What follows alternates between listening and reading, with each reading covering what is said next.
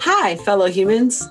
Thanks for joining us. And if it's your first time, hey, this is Be Human, a podcast where Kevin and I discuss topics around mental health, getting more out of life, and all the intricacies around being human.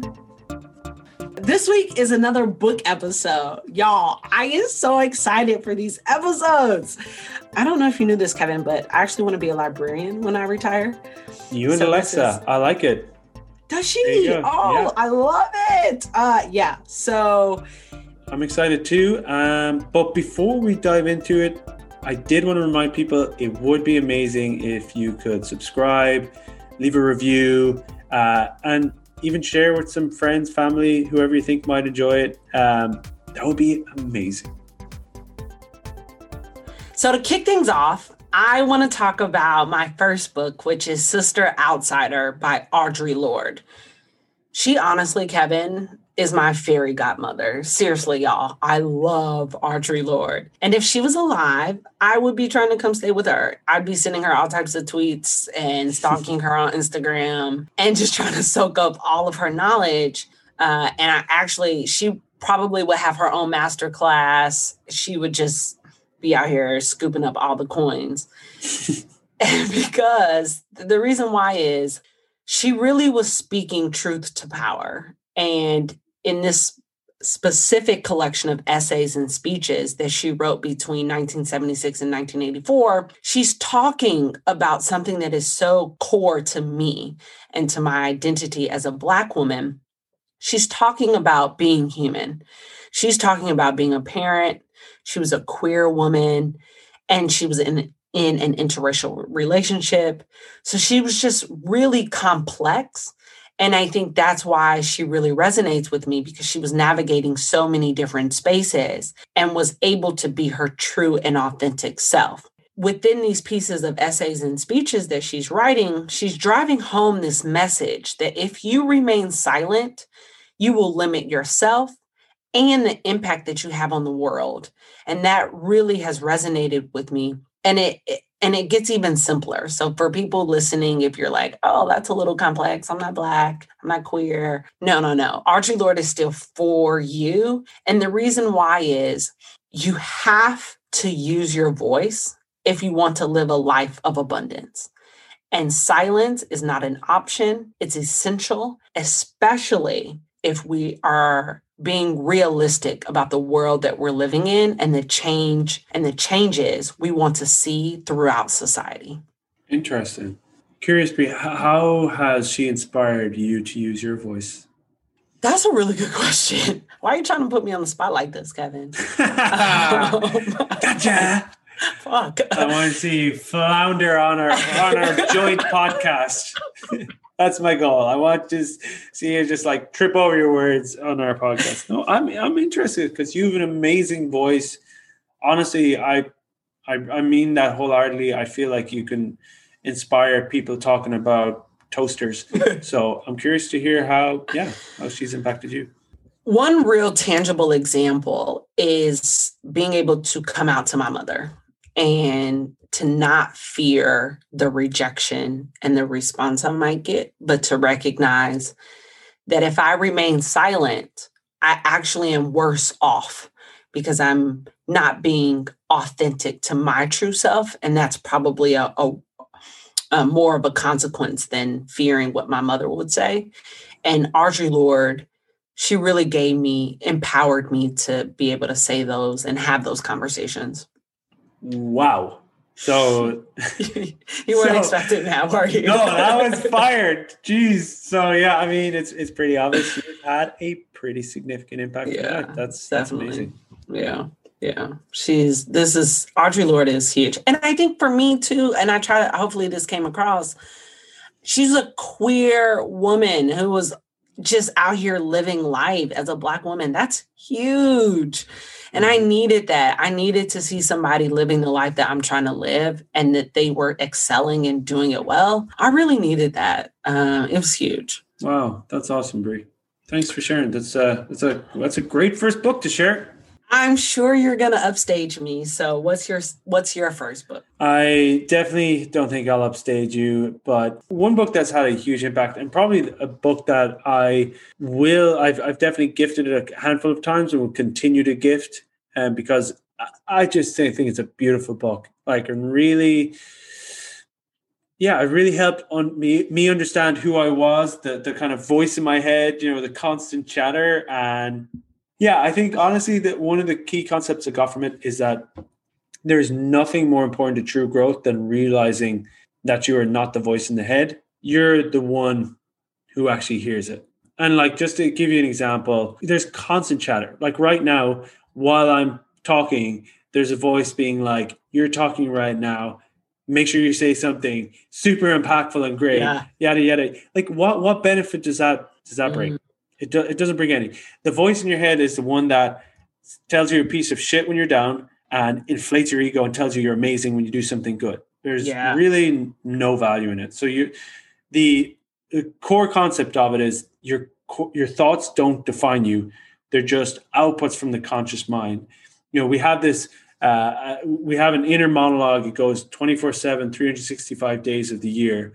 Uh, it's talking, it's directing how we navigate the world, and it rarely shuts off. So the first step towards a, an untethered soul is realizing that this happens, because only when you know you can actually see it, you can then stop, pause, uh, take a step back, and look at what's going on. That's the kind of key concept of, of the book. That is huge. And that was one of the things I loved about this book, even though I didn't like the book, but that part was really key though, because it's true. Your thoughts, what you're thinking, it controls you. And half the time you're thinking thoughts that are not beneficial and don't make sense. Totally agreed. Yeah, and, and I think it's I think it's so interesting. One example they give in the in the in the book is you know you you can often feel sad and you might start to think that you're just a sad person. Uh, in general, when reality, these these thoughts are nothing more than objects flowing through you. Uh, it just so happens that you know your inner voice keeps picking up those specific thoughts rather than the, the happier ones. The other concept from it is is your inner energy is is a very real thing, and the more you can let it flow, the the better. Um, let's think of like let's say you go through a breakup. You go through a breakup, you feel like insane lows, de- depression, sadness for a week. If your ex was then to pick up the phone and reverse everything they had said. You know, like, I want you back. I miss you so much. You're amazing. You're incredible. Yada, yada, yada. You can go from like feeling the absolute lowest to the absolute highest in a matter of seconds. In a matter of mm-hmm. seconds.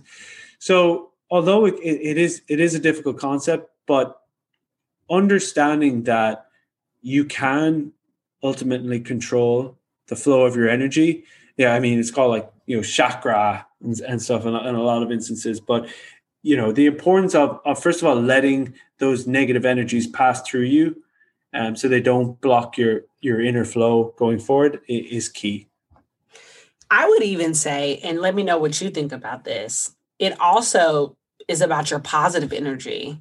And i think what i've seen myself do is you cling to your positive energy and that can even block your flow because ultimately what you're not doing is being in the present.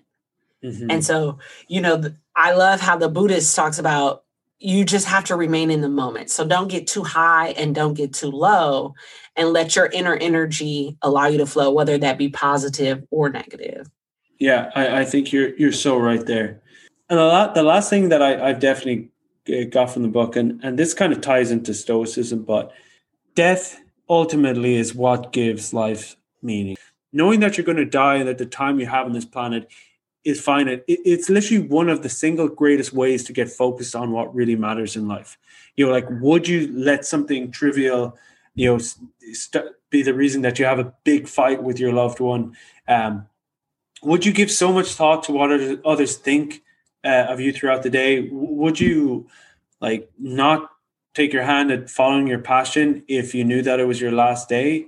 No, you wouldn't. You you would go for it. You would you wouldn't let those trivial small things take up so much space in your life, and you would um, go and follow your dreams and your passion.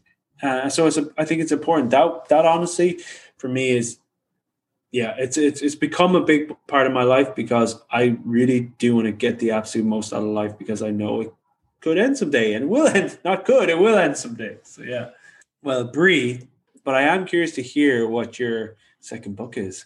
Ooh, okay. So my second book is is a bit off the path of the self help genre. So you might be shocked, but it's a piece of fiction just to spice it up a little bit but this is a really good piece of fiction. Oh, and so if, if, yeah, if you're if you're a lover of like Greek, um, the antiquities, so for example, the Odyssey, which I love, I loved the Odyssey. It was such a good book, and this book is almost like a modern take of the Odyssey. And so it's called An American Marriage by Tayari Jones. Now you might be like, well, what is it about? It's about love, it's about justice, envy, betrayal, the American justice system. I mean, it has just all the good ingredients, Kevin, of a juicy page turner. It, it is good. It's like you literally pulled out all the main buzzwords american justice system uh, that is just going to hook everybody right into the book i love it yeah tayari jones the way that she writes her characters really articulate very clearly the core of being human which is that we make choices from moments of pain and moments of joy but whether you're happy or whether you're sad whatever disposition you have those choices have consequences and they're not always good or bad. And she does a great job of, of giving you some real visceral examples of that. And that's why I've chosen this book, especially for, for this audience. So if you want to understand what being human is like in a fiction way, read this book, An American Marriage by Tayari Jones enough about American Marriage, but y'all check it out. It's a good book. Kevin, what is your second book? Yeah, so my second book is 10% Happier by Dan Harris. And this book, and uh, this book is centered around uh, this news reporter who basically has or had a panic attack on air. And it kind of goes through this journey of like self discovery um, where he ultimately finds meditation and, and realizes that I don't know. It just helps him get more out of life and has a huge impact on on his life overall. Is this a real book? Is Dan Harris like real? Oh yeah, yeah. No, he's real. Yeah. Oh. So he, oh. he and he's still on air. He's uh he's on ABC, I think, news reporter. It's um yeah, and it's it, like part of the reason why it was so it's such a good book. It's like really engaging. It's funny. It's interesting. It's not like a classic self help by any means. And I definitely find I don't know if like if you're like me, Brie, but I get a lot more engaged where there's a story behind it, and then there's tips and and you know, hey, this is recommendations, stuff like that. This book is it. It's a very easy read, very easy read. Um, he interviews like a lot of top people throughout his journey, like Eckhart Tolle, for example, The Power of Now, Joe Vitale, who we've uh, come to know, you know, all about the law of attraction, to, to ultimately better understand how he can better manage his stress. But yeah, it's just a really engaging, funny read that definitely played a role in my love and my introduction to meditation and mindfulness.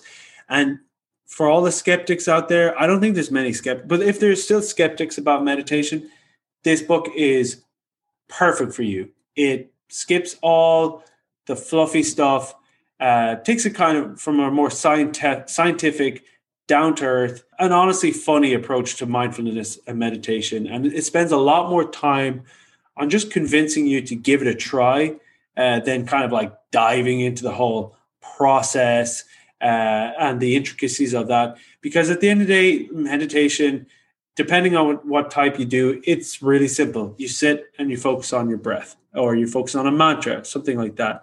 And if your thoughts wander off, you bring them back. That's pretty much all there is to it.